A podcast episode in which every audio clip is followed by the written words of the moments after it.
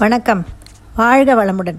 நான் உங்கள் மாலா கிருஷ்ணமூர்த்தி இன்றைய தலைப்பு அண்டர் கவுண்ட் அதாவது இருக்கிற எண்ணிக்கையை விட கம்மியாக எண்ணுறது இதுக்கு வந்து ஒரு கதை ஞாபகம் வருதுங்க எனக்கு. இந்த பரமானந்த குருவும் அவருடைய சிஷ்யர்களும். ஒரு சமயத்தில் அவங்க ஆற்றை கடக்கணும்னு வராங்க. ஆற்ற கடந்து அடுத்த ஊருக்கு போகணும் எதிர்த்த கரையில் இருக்கிற ஊருக்கு.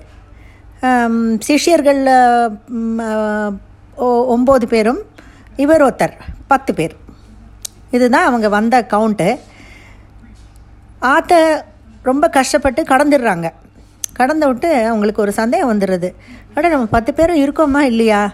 அப்படின்னு. குரு சொல்கிறார் சரி நான் என்றேன். ஒத்த ஒத்தராக போய் அண்ணன்ட்ட நில்லுங்க.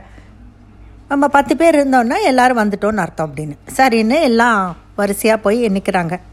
ஒத்த ஒத்தராக என்ன என்ன ஒன்று ரெண்டு மூணு நாலுன்னுட்டு.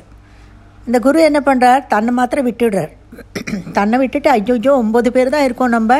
ஒத்தனை காணும் ஆற்றுல அடிச்சுன்னு போயிட்டானா என்னன்னு தெரியலையேன்னு எல்லாரும் தலையில் கை வச்சுக்கிறான் அப்போ இன்னொரு சிஷியம் சொல்கிறான் அந்த பரமானந்த குருவோட சிஷ்யம் எப்படி இருப்பான்? அவனும் அதே மாதிரி தான் புத்தி புத்திசாலி இல்லை அவனும். அதனால் அவன் என்ன பண்ணுறான் குருவே நீங்கள் இந்த பக்கம் வாங்க. நான் ஒன்று ஒன்றா என்றேன் அப்படி. அவனும் தன்னை விட்டுட்டு மற்றவங்க எல்லாரும் என்றான். அதே ஒம்பது எண்ணிக்கையே வருது. எல்லாருமா சேர்ந்து அழ ஆரம்பிச்சிடுறாங்க.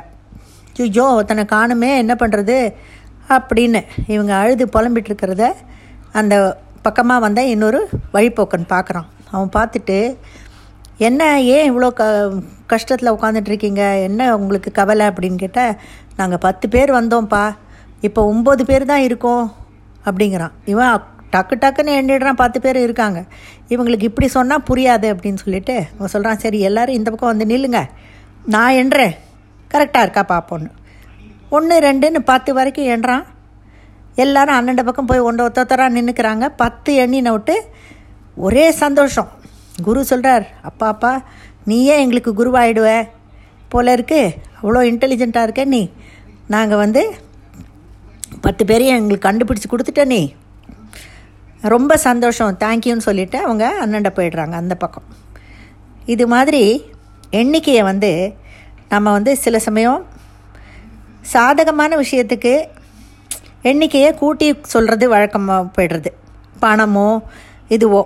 மற்றபடி யாராவது கடன் கேட்க வந்தாங்கன்னு வச்சுக்கோங்க. பாதகமான விஷயம் அது. கொடுக்க வேண்டாம் நமக்கு தோன்றுறது அப்போ நம்ம என்ன சொல்லுவோம்? ஆடாடா பணத்தை எண்ணிட்டு அடாடா எங்கிட்ட உங்கள்கிட்ட கொடுக்கறதுக்கு அவ்வளோ பணம் இல்லைங்க. சாரிங்கன்னு விடுவோம் அது மாதிரி நம்ம வந்து இந்த மாதிரி இது. அதே மாதிரி ஒரு சர்வே எடுக்கும்போது கூடங்க இந்த சென்சஸ் எடுக்கிறாங்க இல்லையா நம்ம ஊரில். அப்போ என்ன பண்ணுறாங்க நிறையா பேரை விட்டுடுறாங்க. எப்படியோ அண்டர் கவுண்ட் பண்ணிடுறாங்க. அப்போ அந்த சென்சஸோட வர அந்த கவுண்ட் வந்து சரியாக இருக்கிறது தான் இல்லை. முக்கால்வாசி அந்த மாதிரி தான் ஆயிடுறது. அப்புறம் இந்த கொரோனா போது என்னாச்சுங்க? நிறையா பேர் நிறையா டெத்து நம்ம நாட்டிலேயே கூட அண்டர் கவுண்ட் பண்ணி தான் வெளியிட்டாங்க. நிறைய பேர் அவங்க சொன்னதை விட கண்டிப்பாக நிறைய பேர் இறந்துருக்காங்க. அப்புறம் நம்முடைய தகுதிகளை நாமளே அண்டர் கவுண்ட் பண்ணிக்கக்கூடாது அதாவது எங்கிட்ட அது இல்லை இது இல்லை அந்த விஷயம் இல்லை இந்த விஷயம் இல்லைன்னு அதை பட்டியல் போட்டு அண்டர் கவுண்ட் பண்ணிக்கக்கூடாது. அதை நம்ம வளர்த்துக்க பார்க்கணுமே வழிய அண்டர் கவுண்ட் பண்ணிவிட்டு நம்மளை நாமளே மட்டம் தட்டிக்கக்கூடாது. அதுக்கப்புறங்க இந்த சிங்கப்பூரில் பாப்புலேஷன் ரொம்ப கம்மிங்க. அவங்களுக்கு அந்த பாப்புலேஷன் இன்க்ரீஸ் பண்ணுறதுக்காக அந்த கவர்மெண்ட் என்ன பண்ணுறது அவங்க ஊர் மக்களெல்லாம் பிள்ளை பெற்றுக்காங்க அப்படின்னு சொல்லி வற்புறுத்துறது. நிறையா பிள்ளை பெற்றுக்காங்க நாங்கள் உங்களுக்கு எல்லா சலுகையும் தரோம்.